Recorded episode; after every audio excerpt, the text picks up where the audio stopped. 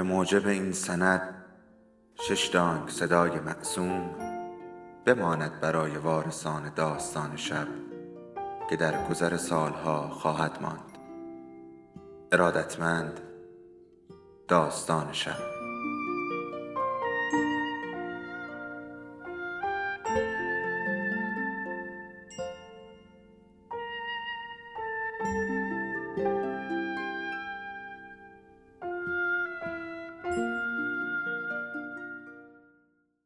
یکی بود یکی نبود.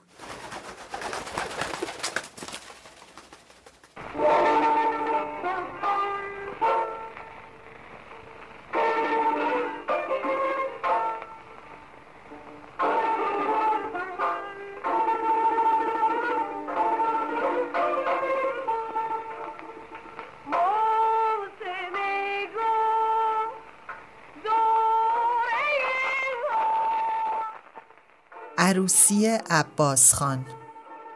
از مجموعه مادران و دختران نوشته محشید امیرشاهی. فصل هفتم.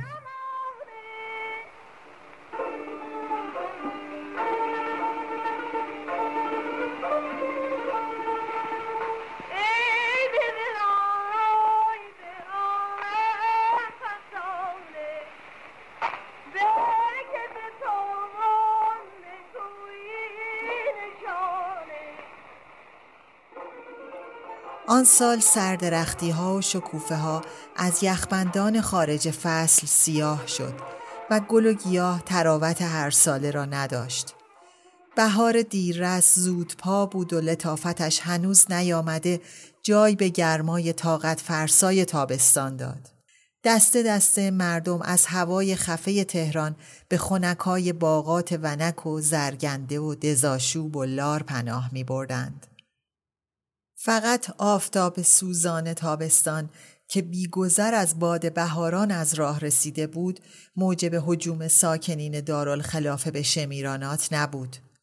بسیاری از آنها که هنوز دل بسته محمد علی میرزا بودند و هوا را پس می‌دیدند در جوار محل ییلاقی سفارت روس احساس امنیت بیشتری می کردند.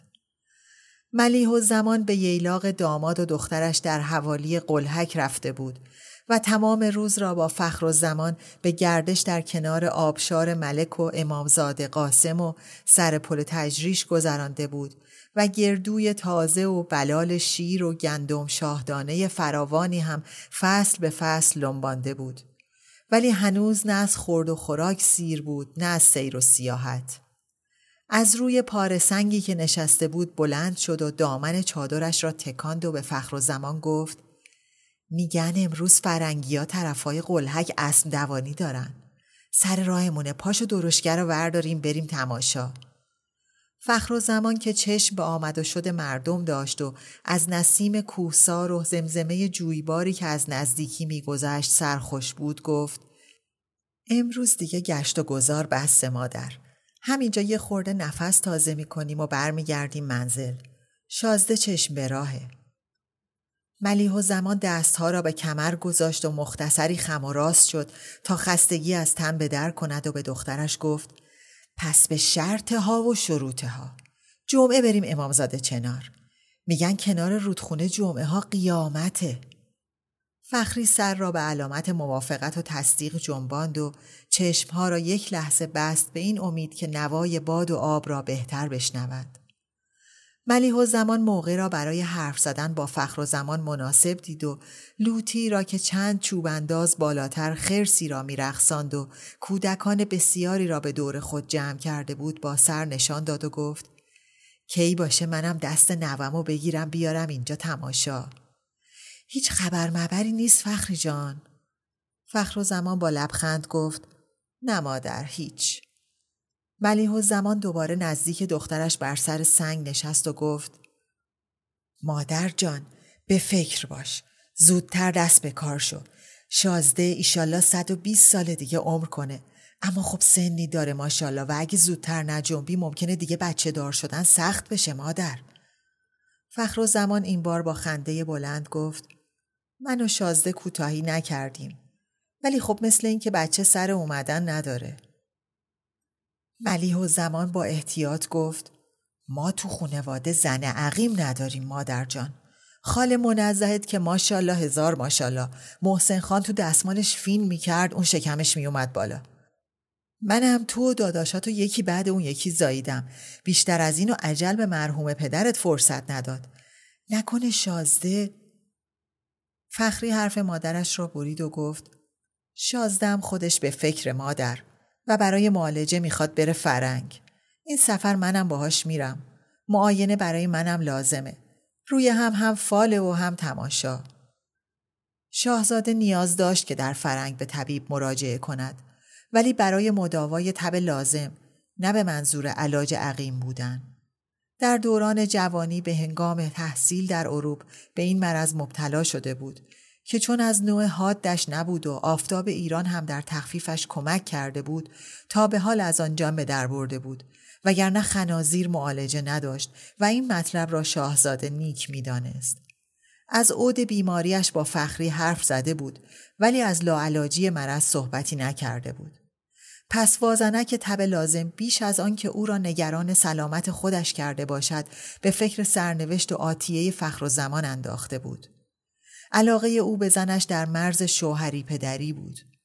مایل بود فخری پس از او خود قادر باشد زندگیش را بچرخاند نه اینکه به اندوخته ای برسد و در انتظار بنشیند تا مردی خواستارش شود و انان اختیار او را به دست بگیرد اگر به بهبود سریع اوضاع کشور می توانست دلخوش کند دل با پسیش تسکین می یافت اما بروزات تجدد را در تغییرات مملکت نمی‌دید. از آنجا که عمر خودش را کوتاه می‌دانست برای دیدن نتایج کار شتاب داشت. این مطلب را به زبانی که فخر و زمان را مسترب نکند به او گفته بود. گفته بود سفری به فرنگستان برای هر دوی ما مفیده و پرسیده بود تو خیلی به داشتن بچه علاقه مندی؟ فخری صمیمانه جواب داده بود بچه شاید چاشنی تازه‌ای به زندگی بزنه اما زندگی من با تو شیرین شازده و نیازی به چاشنی دیگه ای نداره.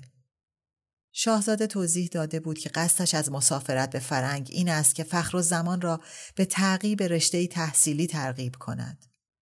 تو جوانی، مستعدی و تا امکانات فوت نشده باید از عمر بهره بگیری.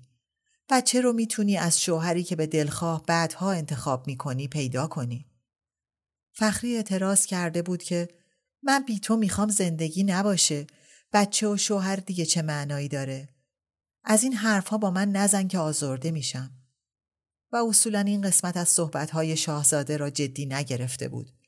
به خصوص که شاهزاده هم از آن به شوخی گذشته بود. فخر و زمان هیچ بخشی از این گفتگو را برای ملیح و زمان بازگو نکرد.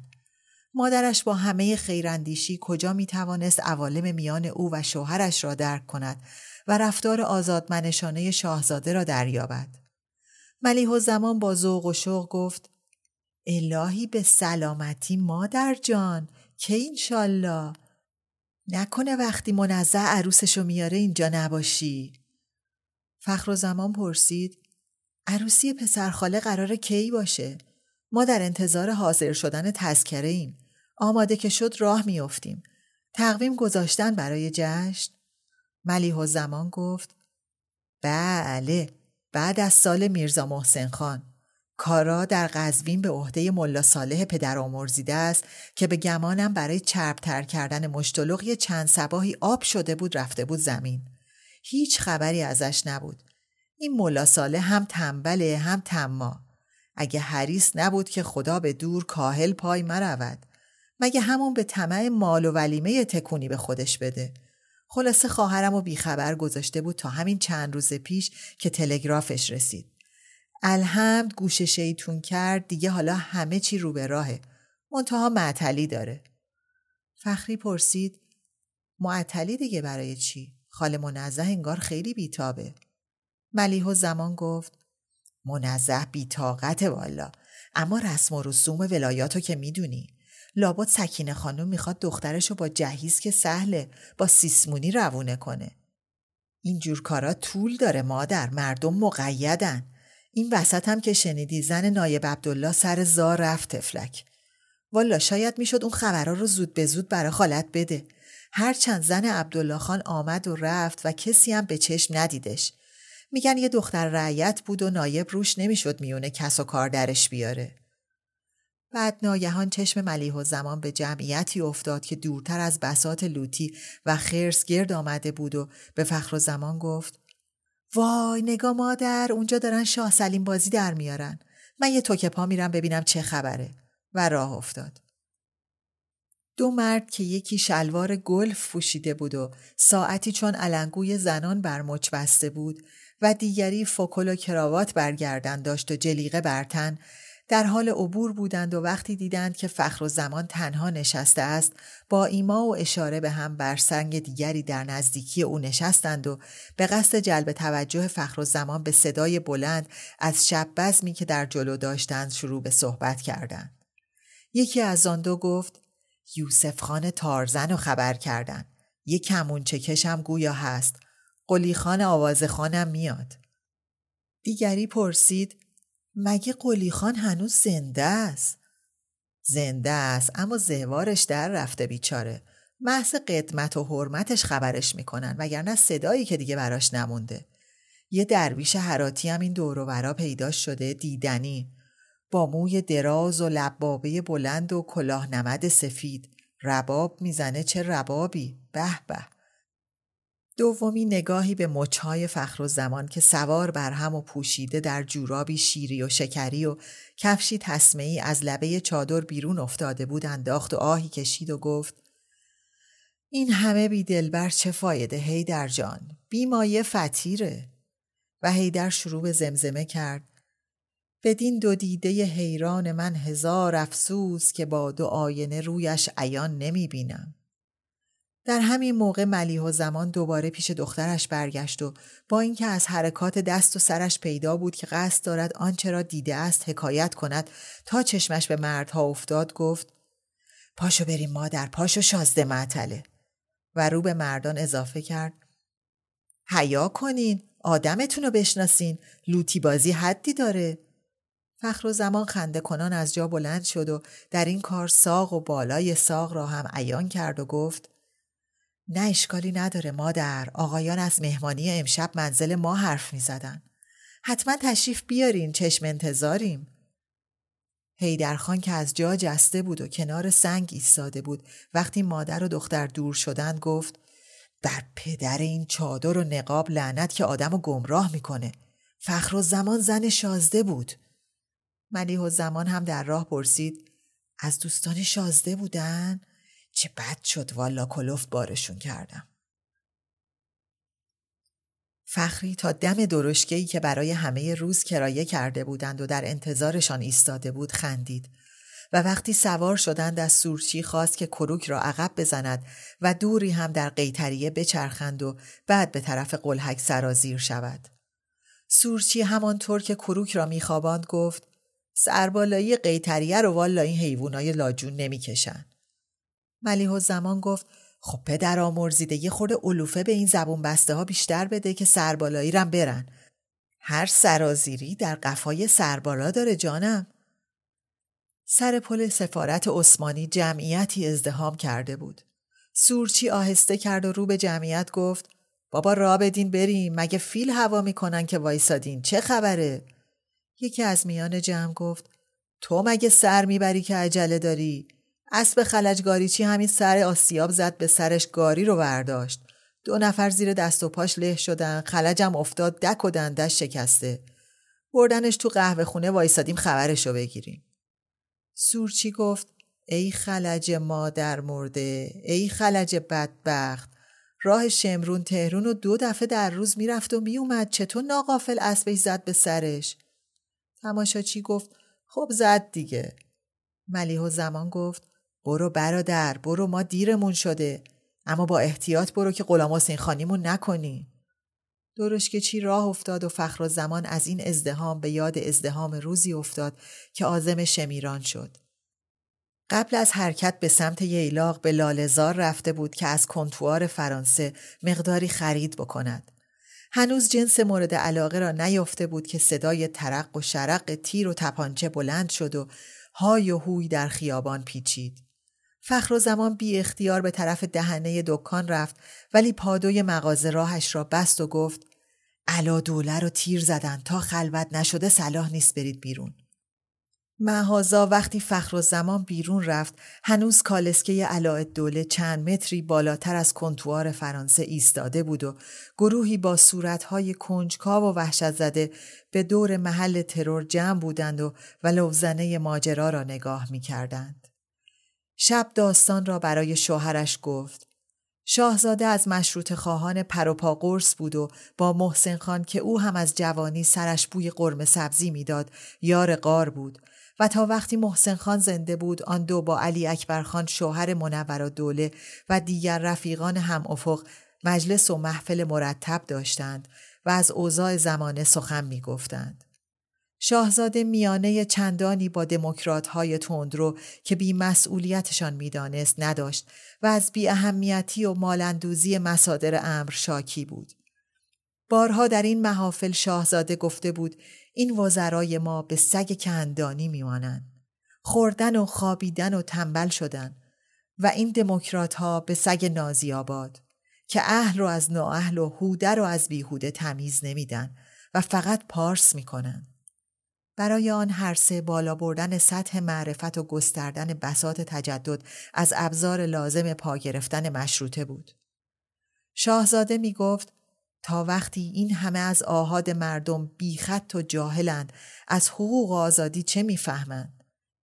باید مدرسه ساخت، باید عالم ساخت تا قدر مشروطه دانسته بشه.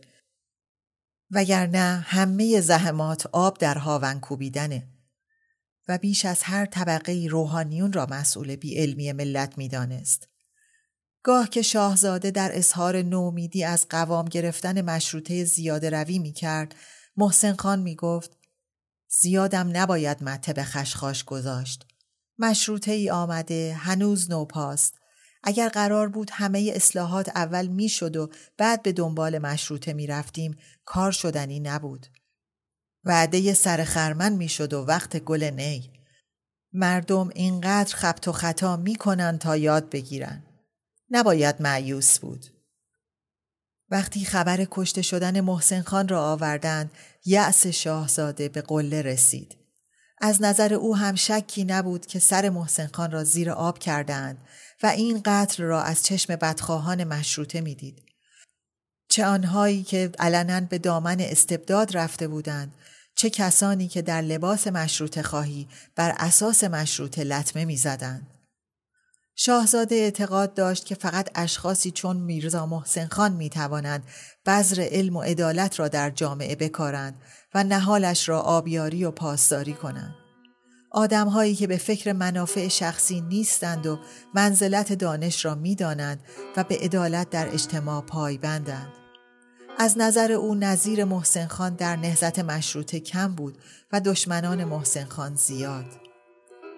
شاهزاده ارادتی به علاء دوله نداشت و وقتی از فخر و زمان خبر ترور او را شنید فقط اخمها را در هم کشید و گفت از این نوع کارها چه فایده جز ناامنی و ناامنی زهر حلاهل برای مشروطه وقتی درشکه از زرگنده و سفارت روس گذشت چشم ملیح و زمان به دامادش افتاد که از کنار جاده همراه دو مرد دیگر صحبت کنان رد می شد و به سورچی گفت نگهدار ببینم نگهدار و به شاهزاده رو کرد و گفت وا چرا شما مثل اسرای شام پیاده میرین؟ بفرمایین بالا بفرمایین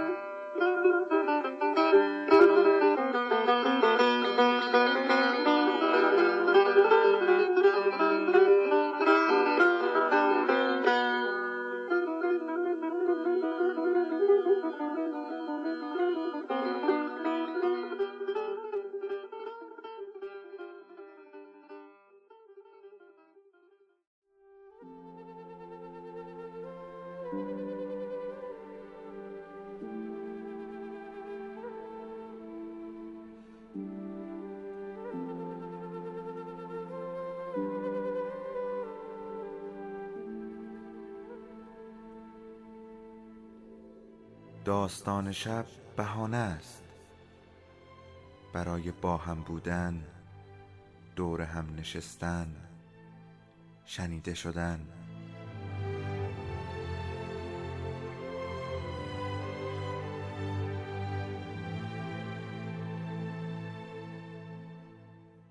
صدای افسانه ها رو میشنویم